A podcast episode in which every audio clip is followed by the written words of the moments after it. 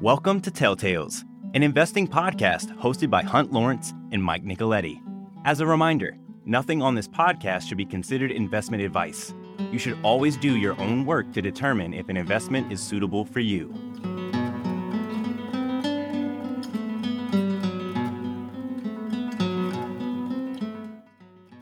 Supposed to not repeat ourselves. You know, we did Snowflake last. We can't have a hard, fast rule that we're not going to circle back. And I'm sitting here with an old friend of mine, Garrett Kirk. Garrett and I started the bullpen at Dillon Read. Well, we don't want to tell you how many years ago because that's confidential. But Garrett's a full-time investor. I got out of investment banking and went straight became an investor, so I consider myself a full-time investor as well. The here's what I think. I think I think Mike and I have to modify this idea that we do one company a week and we never look back, we never repeat. I think what we need to do is at the beginning of each call, we'll we'll review the ones we've done. Now, I'm going to do this from memory, so it's going to be a, a test of memory. Since we came up with this program, we did Shopify the first week and Snowflake last week. I think that just to recapitulate, both Mike and I are a bit concerned about gross margin weakness in Shopify, but it may not be that much of a concern because, frankly, when we spent that time looking at Amazon, Amazon has gross margin problems in its whole e-commerce business, so it shouldn't be surprised that Shopify has issues. As far as Snowflake goes, remember when we were looking at Microsoft and Salesforce and focusing on business to business software. Snowflake is all business to business software and it is a it is now generating positive cash flow. The only thing I guess I'd say about Snowflake is you, it should be the kind of company that you buy and put away for 10 years or more. And so the cheaper you get it, the better. Um, with that, let me just do a commentary on oil and gas. Oil was headed down. It is being held up by the middle of the barrel, by middle distillates. That would be heating oil, diesel, jet fuel. And the reason that's holding oil up is that is what Europe needs, and one of the things Europe needs to get through the winter. So it's an odd situation where if you have a refinery, you'll make as much of those middle distillates as you can, but there's a limit to what you can do. So you're also making more gasoline that you make based on gasoline demand, which is weakened. Gasoline demand in July is off 7% and it's gasoline demand goes up and down with road miles and it's off 7%. And I think it's going to stay off 7%. I think people finally started to react to high gasoline prices and start to carpool or run fewer errands or what have you. But with that very strong demand for the middle of the barrel from Europe, which will go on at least through the middle of the winter, I think, oil's going to stay high and gasoline's going to stay in oversupply. So the Biden administration is going out and saying they've done this great job of getting gasoline down. And in fact, gasoline is coming down. But, you know, I don't, I, I don't know whether any of them understand exactly what's going on or why it's coming down, but they're going to take credit for it in the midterms. Natural gas has gotten very high it traded for a while this week over $10. I think that's the first time in, I don't know, 20 years or something that natural gas has traded that high. It's clearly a function of weather being hot and needing a lot of air conditioning. But I think it's also a function of power pricing. And don't want to spend too much time on uh, this week or next week, but I think I can explain it in three or four minutes when you're a utility or someone providing power, you get paid for two things. You get paid for capacity, in other words, your ability to deliver power if the regulators tell you to, and you get paid for commodity. And the price for capacity expressed in terms of uh, megawatt hours has gone from like $2 to $200, which is extraordinary. No one predicted that. And what has happened is as you have more wind and solar, you have less what the regulators just call dispatchable power. Dispatchable power means I know I can deliver it. With wind and solar, even with battery backup, you don't know that you can deliver it. So you're in the real time market.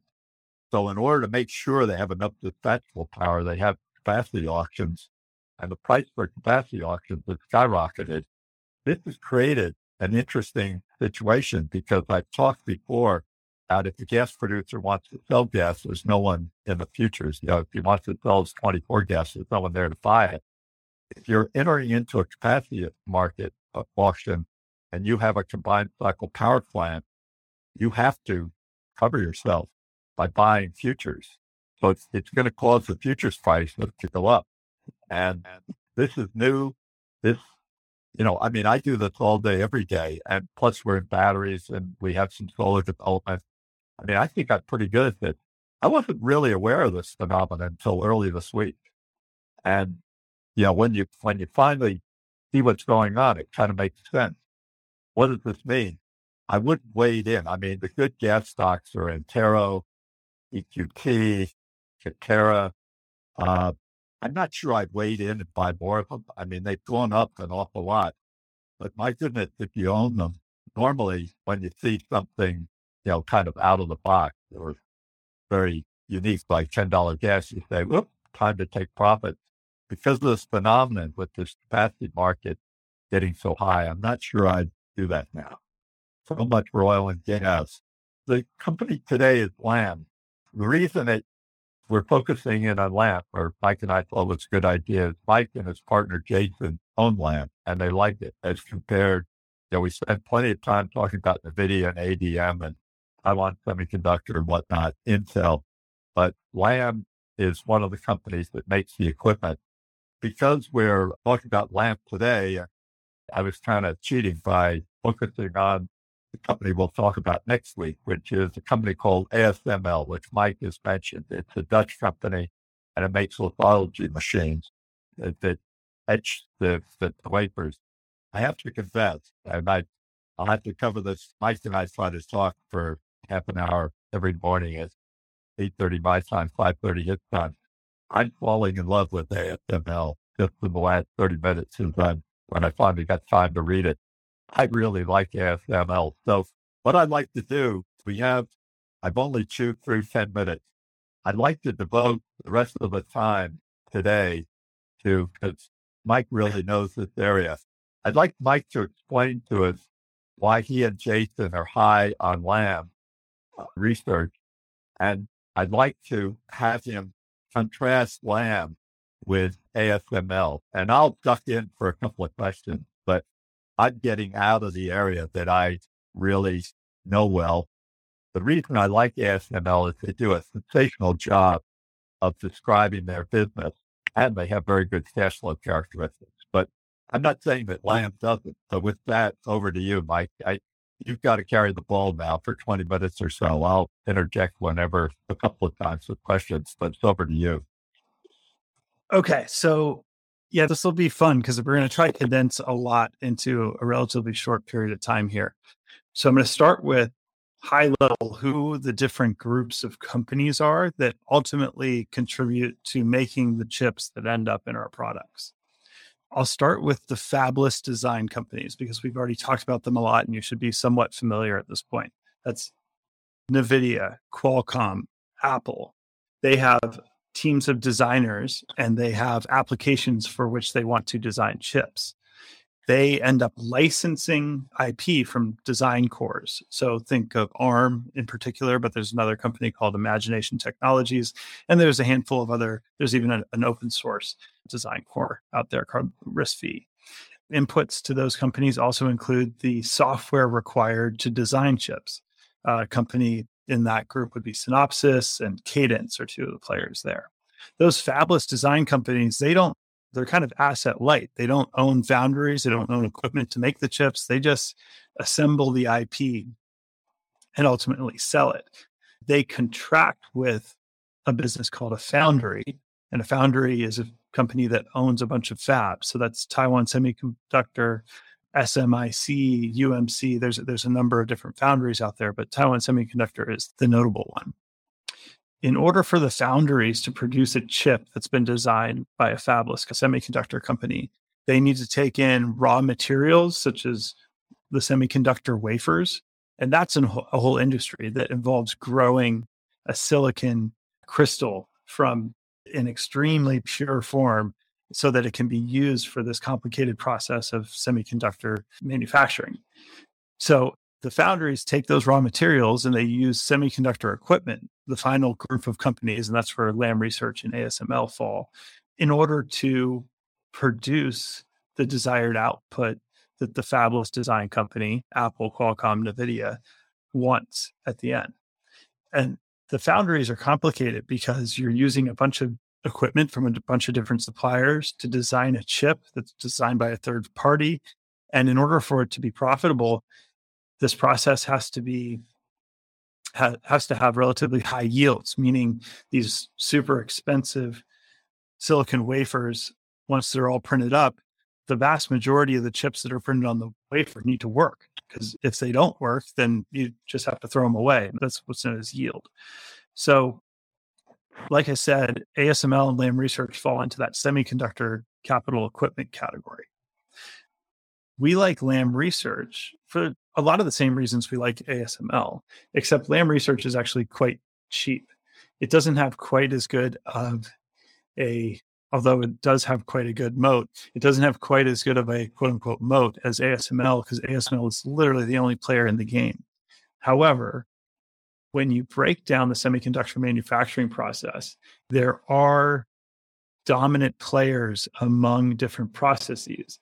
And the reason those players get chosen are a lot to do with the choice of the fabless design company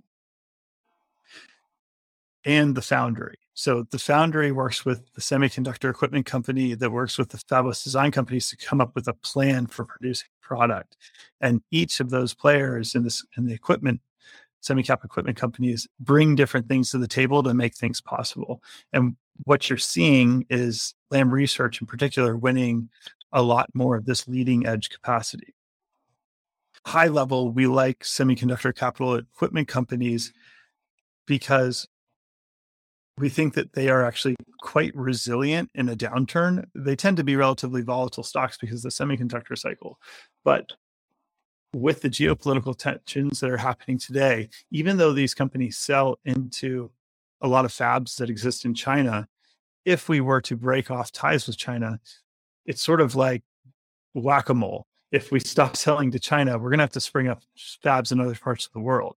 And if that happens, we're probably looking at smaller fabs, which are by nature less productive, which means more pa- capital equipment per wafer. So that, along with many of the other industry trends that are lining up well, and we're going to need more semiconductors in the future, we think it's a good place to be. And you can buy these things at 10x free cash flow. Mike, could you just outline one of the characteristics of these businesses I mean, a LAM or an ASML may, in terms of significant customers, you know, someone with more than two or 3% of their sales, maybe only seven or eight customers, right? Right. Because there's only so many players. Only so many fabs. And of course, the problem there is uh, there was an article in the paper this morning on Intel Intel is building a new fab in Arizona for $30 billion. I mean, these things are incredibly expensive. And they made a deal with Brookfield, which is, you know, an infrastructure financing entity, very large, to sell half of the fab to Brookfield. And and Mike and I were talking about that this morning. And Mike said, Well, that seems like a good deal. And I said, Well, based on what I know, when I see the entities invest in the energy business, it's basically just off balance sheet debt. They're not taking any risk of performance or anything. They're going to get paid back come hell or high water. So is it smart for Intel with the $30 billion commitment to build this fab in Arizona to borrow half of it. Maybe that's the right answer, but don't think that it that financing doesn't come with hook. But if you're spending $30 billion for a fab, is that like $2 billion of equipment from ASML or, or am I overstating the case? In a $30 billion fab, how much of it would be the ASML etching machines, do you think? So the of the $30 billion fab, the vast majority is the equipment cost. You pointed out correctly that some of these machines, especially the lithography machines for the next generation of the high NA EUV and even just standard EUV, require multiple floors, so multiple stories of the building in order to exist. So th- these are huge machines. It's like building you know many houses together, except it's has to be everything has to be exactly perfect in order to get atom level lithography completed. So look at that $30 billion number. It's got to be over 90% of that is is equipment. But 27 billion out of the 30 with the equipment. Yeah, and I, I can probably pull a more accurate number for that, but I, I think that's yeah, fair we'll, to say. We'll be on ASML next week, so we can confirm that. Let me ask another question let's say Apple now is, I think you could probably confirm, designing a fair amount of their own chips. So rather than using an Intel chip or an ADM chip or a or a NVIDIA few, they're doing it themselves. How influential would Apple be in designing a particular type of lithology machine that was going to go into Taiwan Semiconductor or Samsung or the Chinese company or Intel? Would the Apple designers, engineers have some significant impact in terms of how the lithology machine is set up? Less, less so. It's a combination, I guess, because as this technology moves forward, ASML, for example, will say, okay, in five years, we expect this machine to be done, and these are going to be its capabilities. So as they're planning long term, they're assembling the okay, these guys are going to do this part, these guys are going to do this part, and we're going to be able to design this chip. They're also looking at saying, hey, we have to make X many millions of mobile phones, X many millions of uh, MacBook Air chips and iPad chips and all of that stuff. So they're able to really schedule out their product roadmap based on these nodes and when the new nodes come out if, for example, Apple all of a sudden decided to stop, and they wouldn't. I mean, this is part of just the natural progression of technology. But if if Apple decided they were going to significantly slow down their rollout in hardware improvements, they could do that. And it would probably slow the whole industry down a little bit. So eh, I guess you could view that as a risk. But in order for them to stay competitive and keep pushing their software and their their operating system and their ecosystem forward, it makes sense to continue pushing the node and process technology along. Yeah, another question for you, and this is probably wishful thinking, but with Lam and ASML, they sell a machine for $150 million. Let's round it up to $200 million. How much razor blade business is there? In other words, how much continuing revenue from that installation will you have? Software upgrades or equipment upgrades or whatnot? I mean, could it be, could it, I mean, I'm looking at the Lam financial statements and they say this percentage original and then this percentage kind of service or follow on. Is, is there a razor blade aspect to this business? A little bit. It's more of a services aspect. The margin isn't isn't super super high so there is a little bit of that, but it's it's not a pure razor blade model where 90% of your value is really the razor blade. No, no, I was I was wondering if maybe 30% of your revenue might come from that. But you're thinking of these service businesses. I mean, they, these businesses show huge gross margins. I mean, 50, 60%. But then, of course, you got to take out sales and R&D and whatnot. So it probably comes down to what do you think, Mike, about a 30 to 35% cash margin in these businesses after R&D and sales? CapEx is, would be, you know, I don't know, maybe eight or nine, 10% of revenue. So, I mean, these businesses generate a lot of cash. And of course, they're very flush now. So they're busily paying dividends and buying in stock and so on and so forth. Correct. And the market is perceiving this as these companies are going to go through a major correction in a cycle and they're not going to make a bunch of money for a while. And that's why they're so cheap right now. And we believe that they will hold up better than the general consensus believes. I looked at Lam and three quarters of their sales go to China, Taiwan, and Korea.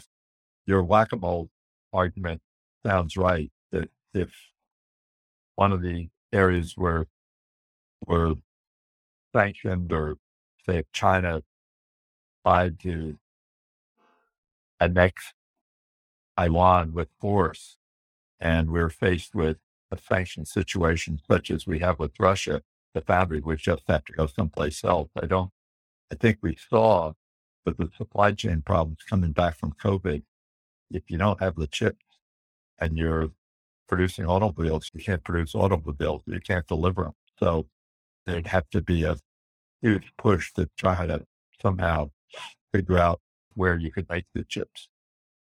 Yeah, absolutely. I think Malaysia is an obvious next move for semiconductor capacity. You're going to see some of it come back to the US and Europe as well because of incentives. And why has more of this not happened in the US? It mainly boils down to labor cost. And then we've also lost a lot of the fab business talent to Taiwan. So, in one sense, this industry is very similar for globalization because they're super high value volume production. So the the value tends to shift to those areas in which that part of the value chain is created.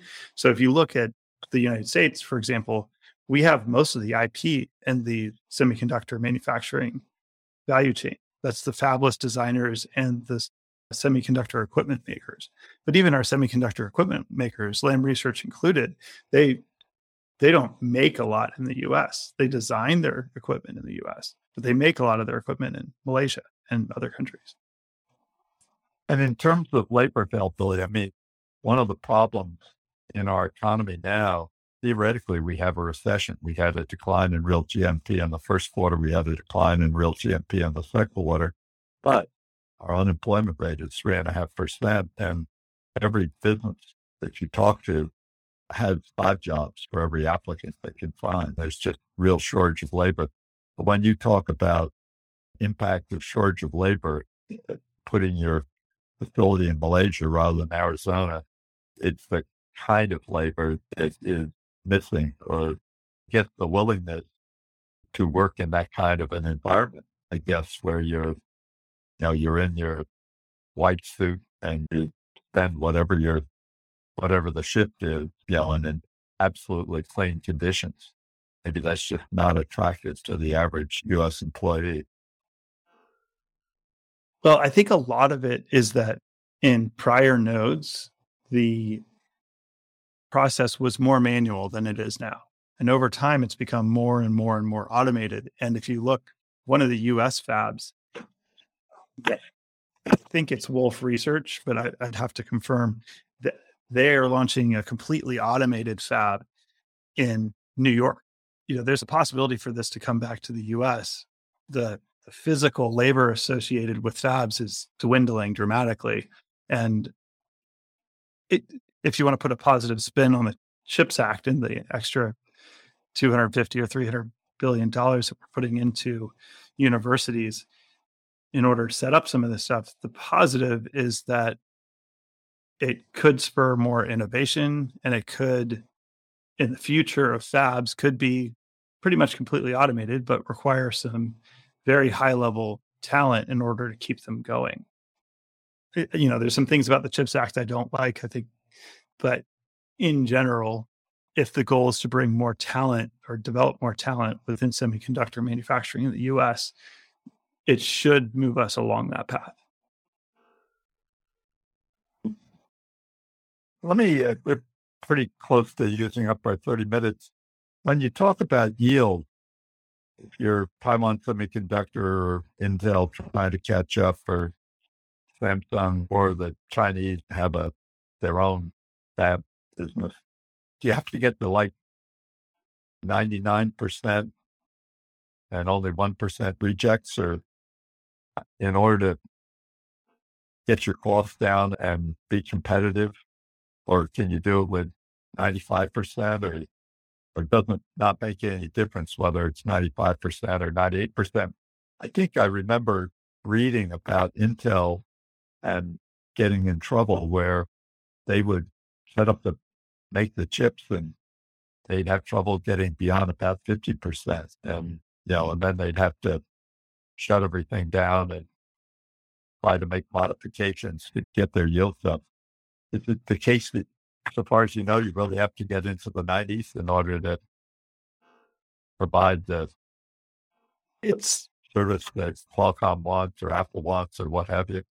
So yield isn't easily described as a percentage because what you end up with is microscopic imperfections on the wafer.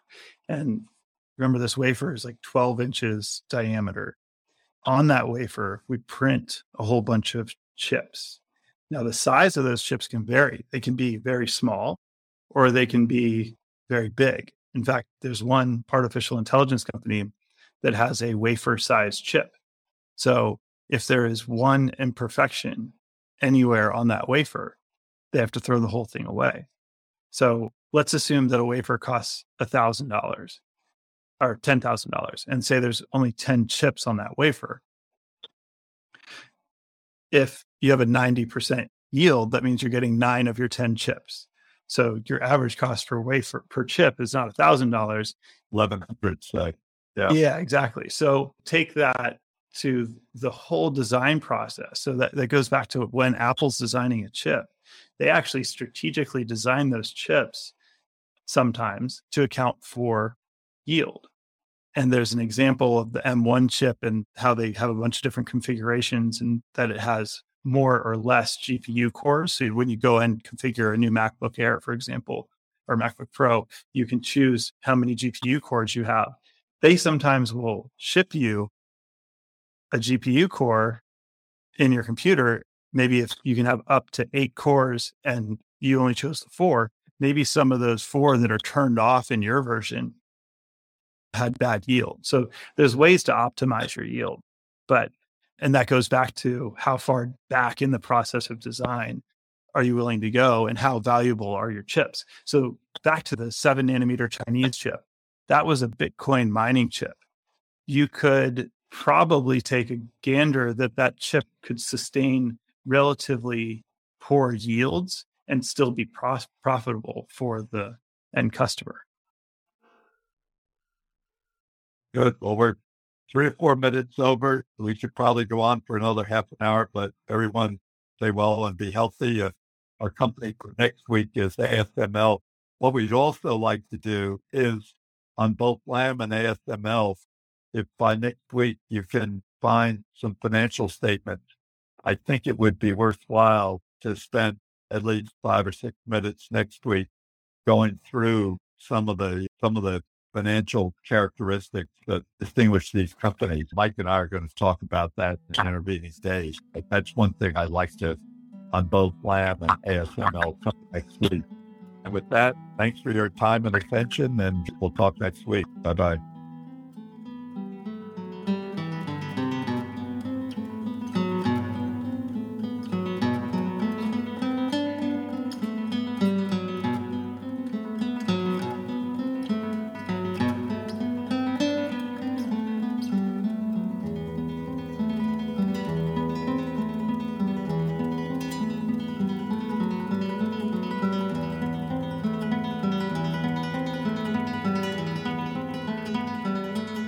Thank you for joining us this week.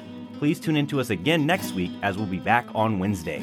As a reminder, nothing on this podcast should be considered investment advice. You should always do your own work to determine if an investment is suitable for you.